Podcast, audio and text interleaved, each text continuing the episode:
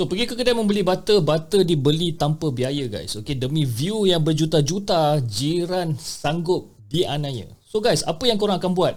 Kalau orang sebelah rumah korang Sengaja provoke korang Semata-mata nak gunakan reaksi korang Untuk buat konten dia sendiri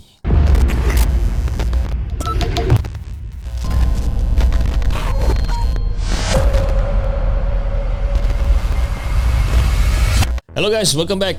Okay, nama aku Hafiz dan uh, kepada siapa yang masih belum subscribe, aku harap korang boleh tekan butang subscribe dan kepada siapa yang dah subscribe, thank you so much guys for subscribing.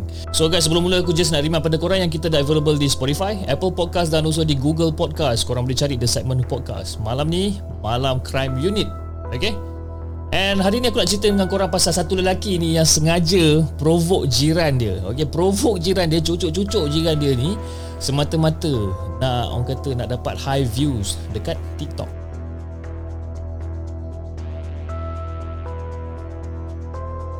So kan lelaki aku nak ceritakan dia ni Nama dia Zachary Nama panjang dia Ataupun nama betul dia adalah Zachary T. Latham okay? And dia adalah seorang remaja berumur 18 tahun Yang sebelum ni pernah berkhidmat sebagai National Guard di New Jersey So Mamat ni pula Dia tinggal dengan datuk dengan nenek dia Dekat Vineland So basically kalau macam mak dengan ayah ni pula dia tak ada pula mention kan kat mana mak dengan ayah dia tinggal. But whatever kita bukan nak cerita pasal mak bapak dia pun. Kita nak cerita pasal Mamat si Latham ni lah. So korang bayangkan lah eh, guys. Okay, umur dia usia baru berapa? 16 tahun. And dia dah pakai kereta Corvette. Okay? and kereta tu pula dia selalu pandu ataupun selalu bawa dengan laju lah dekat area kawasan perumahan dia ni. And nak kata berapa laju dia bawa tu probably dia bawa average lebih kurang dalam 160 km sejam dekat kawasan perumahan guys. Eh dekat kawasan perumahan dekat area perumahan apa Vineland tu. So korang bayangkan eh nak dijadikan cerita ada satu family ni uh, nama family dia ni adalah Durham okay? And family Durham ni terdiri daripada William T. Durham senior and then dia punya isteri is Catherine Durham. Dan Diorang ni pasangan suami isteri ni dia ada dua anak yang berumur lebih kurang dalam 21 tahun dengan 17 tahun. So nak dijadikan cerita pula guys, si William ni dia ni uh, seorang pengawal penjara South Woods State Prison. Basically William dengan dengan bini dia si Catherine ni kira macam terganggu sangat lah dengan perangai si Zack siapa si Zack ni si Zachary Latham ni lah bawa kereta laju sesuka hati kan and dorang ni uh, main family si William ni Oh, laki bini ni dia pernah berjumpa juga. Pernah orang kata face to face juga ah dengan si Latham ni kan. Dah beberapa kali lah orang kata berjumpa. Tapi setiap kali apa uh, si si William ataupun uh, Catherine ni datang jumpa dengan si Zack ni si Zachary Latham ni untuk bagi nasihat you know, janganlah bawa laju apa dan sebagainya. You know Uh, dia seolah-olah macam kita tuang air dekat daun keladi ya guys. Kan? Cakap banyak pun tak guna. Dia, mamat ni memang tak nak dengar. Kan? Dia langsung tak peduli. Walaupun dah orang kata dah berkali-kali you know dipaksa untuk apa minta maaf dekat apa dekat dekat keluarga si William ni kira macam datuk dengan nenek si Zack ni berkali-kali suruh si Zack ni apa minta maaf dekat keluarga si uh, William ni kan? Tapi hmm, tahu memang memang tak ada apa memang dia tak ada nak minta maaf ke tak ada apa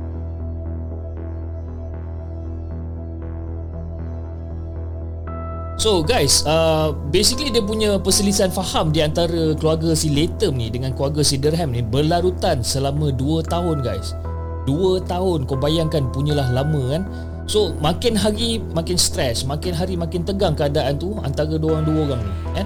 So pada awal tahun 2020, okay, Catherine iaitu isteri kepada si William ni sekali lagi eh, sekali lagi bersemuka dengan si Zack ni. Kira orang kata nak tegur lah, nak tegur pasal cara pemanduan mamat ni yang macam agak melulu kan. Tapi kali ni si si Zack ataupun si Latham ni dia decide untuk merakam orang punya conversation tersebut. Okay, orang dia dia dia decide untuk rakam conversation antara dia dengan si Catherine ni and then nak nak orang kata nak upload dia punya content tu naik ke TikTok. Bila orang dah dah dah ada bersemuka dan ada perbalahan sedikit yang berlaku, so tak sangka video yang dia upload ke TikTok tu mendapat sambutan yang gila guys. Mendapat sambutan lebih daripada 3 juta tontonan. Kau bayangkan. 3 juta tontonan. Nampak pelik tapi yang aku tak faham ya, orang yang tengok video tu ataupun netizen-netizen yang tengok video tu, orang suka kan kepada si video si Latham ni? Kan si si Zack ni dia suka video tu. Netizen netizen pun macam bagi komen lah. Bagi idea dan bagi komen macam mana untuk serang Catherine on the next coming confrontation yang diorang akan ada berkemungkinan yang diorang akan ada. Contoh lah you know bagi some certain idea. Tapi idea-idea yang yang netizen bagi ni macam agak teruk juga kan? Salah satu contoh idea yang dia bagi macam potong tayar kereta si Durham ni ataupun baling telur dekat rumah keluarga si Durham ni. So kau nampak tak guys? So basically dekat sini kita dah boleh nampak yang si Zack ni dah macam orang kata dah makin semangat lah. Dia dapat sokongan daripada netizen untuk melakukan benda-benda yang bukan-bukan dekat si William dengan si apa si Catherine ni kan And then kau bayangkan eh Ada satu point tu Ada satu time tu Si Catherine ni tengah Orang kata tengah Tengah siram pokok lah Dekat luar rumah kan Tengah siram pokok. And then daripada jauh Daripada parking lot Daripada jauh Dekat kawasan rumah orang tu Si Zack ni jerit Hey Karen Kita dah viral Okay, kenapa dia cakap Karen? Okay, Karen ni adalah merupakan slang yang digunakan untuk mengejek wanita di pertengahan usia. Ha, dia kira macam orang panggil Mak Joya. Ha, kira kita kita ejek orang kan. Kita panggil dia Makcik Bawang ke, kita panggil dia Joya ke apa kan. Ha, dia panggil Karen. So dia cakap daripada jauh. Eh Karen Kita dah viral Dia cakap macam tu kan. So bila dia dah ejek tu Dah tentulah si Catherine ni koyak kan. Betul lah Macam bengang lah. And then lepas si Mamat si Zachary ni Apa si Zack ni duk ejek si Catherine ni Panggil dia Karen dan sebagainya Dia terus belah je daripada kawasan perumahan tu. And then uh, Orang kata Masa dia mengejek tu dia orang rekod juga. And dia upload lagi sekali Benda tu dekat TikTok kan. So macam Actually si si Zack ni Dia nakkan perhatian And then dia uh, Orang kata gila views Dekat TikTok ni kan. So whatever yang dia buat Dengan si keluarga si Durham ni Dia akan record Dia akan upload Dia akan record Dia akan upload. So dekat TikTok Salah satu video Zachary Ataupun Salah satu video si Zack ni Menunjukkan Yang anak William ni Yang berumur 21 tahun ni Tengah Apa Berdepan Dengan si Zack ni. And dekat dalam video tu pula Dia Dia punya description tulis Anak Karen terjumpa video ni makin viral dan cuba paksa aku keluar kereta. Kan? Anak Karen terjumpa video ni makin viral dan cuba paksa aku keluar kereta. Kan? So itu title daripada uh, dalam TikTok si Zack lah. So dalam insiden ni si keluarga Durham ni uh, macam orang kata telefon polis, you know. Tapi uh, polis pun cakap you know kita tak boleh nak buat apa-apa because dia tak ada dakwaan yang difilekan ke atas si Zack ataupun si Latham ni satu lagi perbuatan mengejek yang yang orang kata yang dibuat oleh si si Zack ni guys okey termasuklah dia rev kereta enjin dia tu dia rev enjin kereta Corvette ni dekat depan rumah si si apa? Si William ni depan rumah si Durham ni. And then dia meniupkan ciuman ke arah Catherine kan? Wajar tak Muhammad ni kan? So si keluarga Durham ni pun dah dah beberapa kali untuk cuba selesaikan perselisihan faham antara uh, antara diorang dengan si Zack ni melalui cara yang sah lah. Melalui cara yang sah maksudnya uh, diorang buat tuntutan uh, mahkamah kan? Tapi kau tahu lah polis diorang ambil tapak dia you know? Memang tak pedulikan pembunuhan diorang ni. Dengan alasan diorang tak dapat nak sign komplain ke atas uh, Zachary Layton ni sejak mahkamah ditutup memandangkan uh, kita dah dilanda COVID-19 yang masa tu macam tengah peak gila babi lah pasal COVID-19 ni. So guys, pada 4 Mei 2020, anak William ataupun anak keluarga Durham ni yang berusia umur 17 tahun, masa tu dia tengah sibuk bawa basikal dekat kawasan perumahan lah, dekat kawasan kejiranan yang sama, uh, dekat kawasan kejiranan and at one point tiba-tiba si Zachary ni ataupun si Latham ni dia bawa truck dia and then dia terus sailang pancung je uh, uh, si anak si William ah, member tengah bawa basikal. Dia terus bawa truk dia laju-laju pancung yang terus berhenti kat depan macam tu kan. Jadi of course lah budak ni macam bingit budak ni marah kan. And then uh, bila dah bising-bising apa semua si Latham ni cakap dia, dia macam basically si, si Latham ni pula dia mendakwa yang dia tu bunyikan horn je. Uh, so dengan kejadian ni lah yang membuatkan si uh, kata keluarga si Durham ni sedar enough is enough lah kan. We need to stop this shit from happening again. So tak lama lepas tu si keluarga Durham ni dah mula untuk mengambil langkah untuk menyelesaikan masalah tu dengan cara mereka sendiri. Dan si William, Catherine dengan dua anak dia ni pergi kat rumah si Zack ni. Okay? si, so si William ni dia letakkan kereta dia dekat tepi jalan untuk menghalang kereta apa atau untuk menghalang truk si Latham ni lah. So basically masa time tu pula si Catherine tengah record uh, whatever happen on that particular day dengan phone dia lah. Okay? Dan mencabar Latham dalam insiden membabitkan anak dia. Kira macam orang marah lah si Latham ni kan. And then benda ni macam orang kata bagaikan menyimbah minyak ke api ya guys. You know, pergaduhan tu jadi makin lama makin besar, besar, besar, besar, bertekak sana, bertekak sini, bergaduh sana, bergaduh sini. And then video rakaman Latham uh, video rakaman juga menunjukkan si Latham menolak Catherine ke belakang, jatuhkan handphone dia dan pecut ke rumahnya yang terletak 500 kaki dari situ. Faham kan? So basically Latham tolak si Catherine ni ke belakang, dia jatuhkan handphone dia ha? Lepas tu dia pun lari Keluar kan Jadi uh, Isteri kepada si Latham ni Iaitu Sarah Latham Memberi amaran kepada keluarga Derham ni Untuk jangan masuk ke rumah diorang kan? Jadi orang kata secara spesifik Sarah dah bagi warning okay? Dia bagi warning seolah dia bukan macam Aku nak bagi tahu kau awal okay? Korang semua ni baik bergundur daripada sini Sebab korang takkan suka apa yang akan terjadi lepas ni kan? Okay so basically You know si, si Latham dengan isteri dia ni ha, berulang kali mengatakan kepada keluarga Durham dalam video untuk mereka keluar dari kawasan mereka dan mereka tu tidak dialu-alukan. Diorang marah ha, macam berambus lah daripada sini. Aku tak nak tengok muka kau.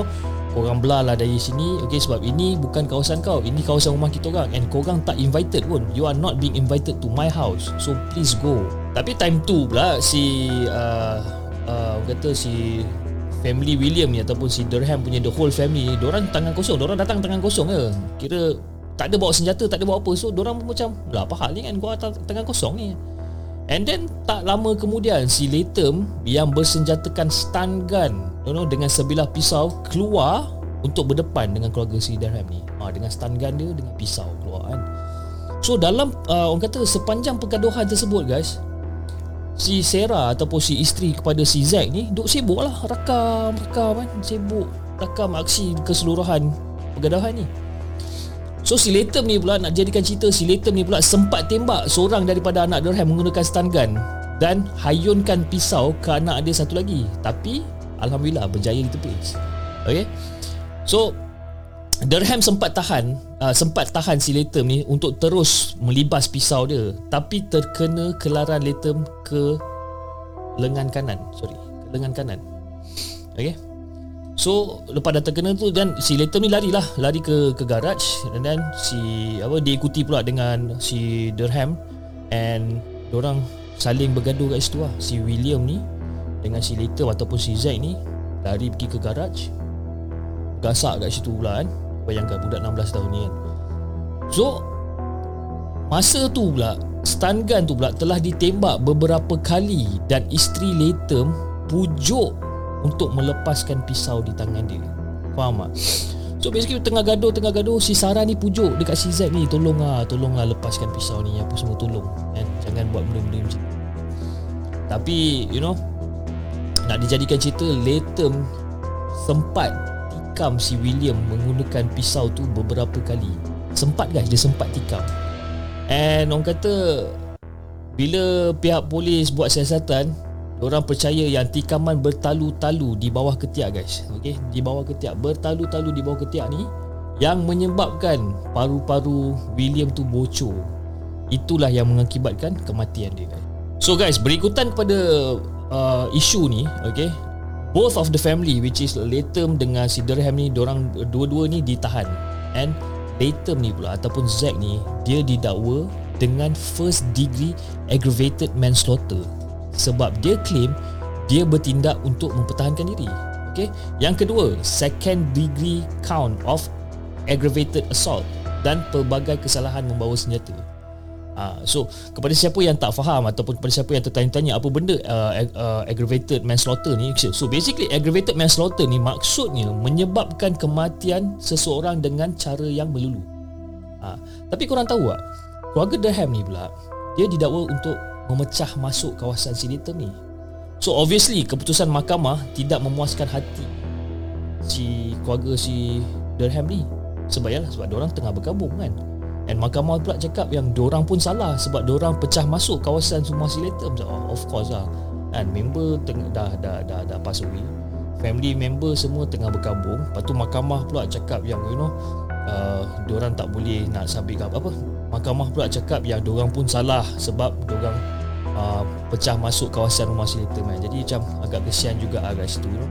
So nak jadikan cerita peguam keluarga uh, Latham Okay, ada cakap yang Latham dan isteri telah merancang uh, kira telah merancang memerangkap keluarga si Durham ni ke rumah diorang dengan niat untuk merakam diorang punya argument ya and nak upload that particular content ke TikTok semata-mata demi views dan popularity. Ha, kira orang kata memang niat Sarah kira the, the, the lawyer ni memang cakap you know memang niat Sarah dengan Latham ni untuk post video gaduh tu untuk ke apa ke ke, ke TikTok sebab orang nak jadi famous. Ha, itu kata lawyer. Hujah yang mengatakan yang konon-kononnya si Latham dengan si Sarah ni nak mempertahankan diri Of course memang tak boleh diterima pakai lah kan? Itu bukan nak mempertahankan diri kan kan? Kau nak jadi famous sebenarnya kan?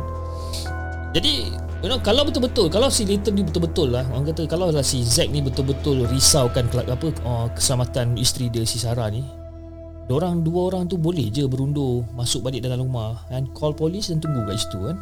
Orang bukannya buat apa-apa pun. Kalau kau betul nak selamatkan diri ataupun kalau kau betul tengah defend kau punya diri time tu, kau dah masuk rumah, kau takkan argue, kau akan call call polis, kau akan duduk kat situ dan kau tunggu polis tu datang. Jadi apa yang jadi kat sini basically is just like, like a, orang kata apa? Uh, jenayah yang terancang lah kan. Sebab orang memang tak buat macam tu sebab niat orang memang orang nak perangkap keluarga si Durham ni eh untuk serang keluarga dia ni dan dirakam dan untuk upload dekat TikTok. Kan? Macam mana orang boleh ada this kind of ideas is basically is from the netizen itself. Sebab netizen pun bagi sokongan cakap oh, kau kena buat gini, kau kena buat gini, kau kena buat gini. Budak-budak ni pula umur 16 tahun. Kan? Terus. But then yang yang paling sedih kan eh. Kira si Zachary Latham ni dia tak ditahan dan dibiarkan bebas dengan pengawasan tahap 2 level 2 monitoring, okay? Tapi lepas dia dah berpindah ke Naples, Florida, alright? si Zack ni ditahan dan dimasukkan ke dalam penjara kerana dia telah mengancam seorang penunggang motosikal dengan sebiji airsoft gun yang serupa dengan AK-47. Uh, bila dah kena tahan, dah kena tangkap apa semua, so dia dibebaskan lagi sekali dan dia dipakaikan ankle monitor. Okay, ankle monitor korang tahu kan, benda yang penggalangan kaki yang ada monitor beeping monitor tu. Okay, dia kena dia kena pakai yang tu. Tapi kemudiannya dia finally serah diri dekat Florida selepas warrant tangkap berkaitan kematian Durham dikeluarkan untuknya di New Jersey. Finally, dia serah diri. Dalam benda-benda ni berlaku eh, bila you know dia dah pergi ke Naples, Florida dan sebagainya. Dia ni si Mamat si Zack Latham ni dia keep on masih lagi uploading ataupun masih lagi post-post dekat TikTok semata-mata untuk offend ataupun semata-mata untuk menyinggung perasaan keluarga si Durham ni kan dan yang terkini Zachary Latham mengekalkan pengakuannya tidak bersalah semasa pembicaraannya yang berlangsung pada Jun 2021.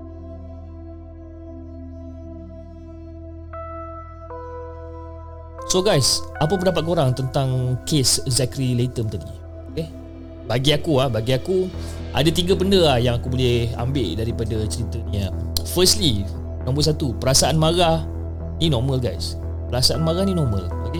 Tapi kemarahan ni boleh jadi masalah kalau dia bawa sifat agresif panas baran dan perbalahan fizikal you know kau nak bertumbuk dan sebagainya. So bagi aku kalau kalau rasa kau orang macam jadi marah dan apa semua kau orang kira daripada 1 sampai 100 dalam keadaan terbalik 100 99 98 97 96 97 jalan-jalan sekejap keluar pergi tenangkan fikiran buatlah senaman ringan ke dengar main lagu main gitar ke kalau korang main boleh main muzik main gitar dan sebagainya. Ha? yang paling penting untuk bagi orang Islam bagi kita orang Islam orang Muslim you know korang ambil wuduk uh, ambil wudu solat. Sebab apa? Fitrah air fitrah air memadamkan api kemarahan yang sedang marah. Itu fitrah air sebenarnya. Jadi wudu kita ambil wudu supaya kita calm down kita relax kan? Aku tak kata marah ni salah kan? Tapi janganlah orang kata biarkan diri kita ni dikuasai oleh kemarahan sebab bila kita marah ni kita hilang rasa pertimbangan guys. Kita memang hilang pertimbangan diri kita ni. Ah, macam kes tadi eh si William ni.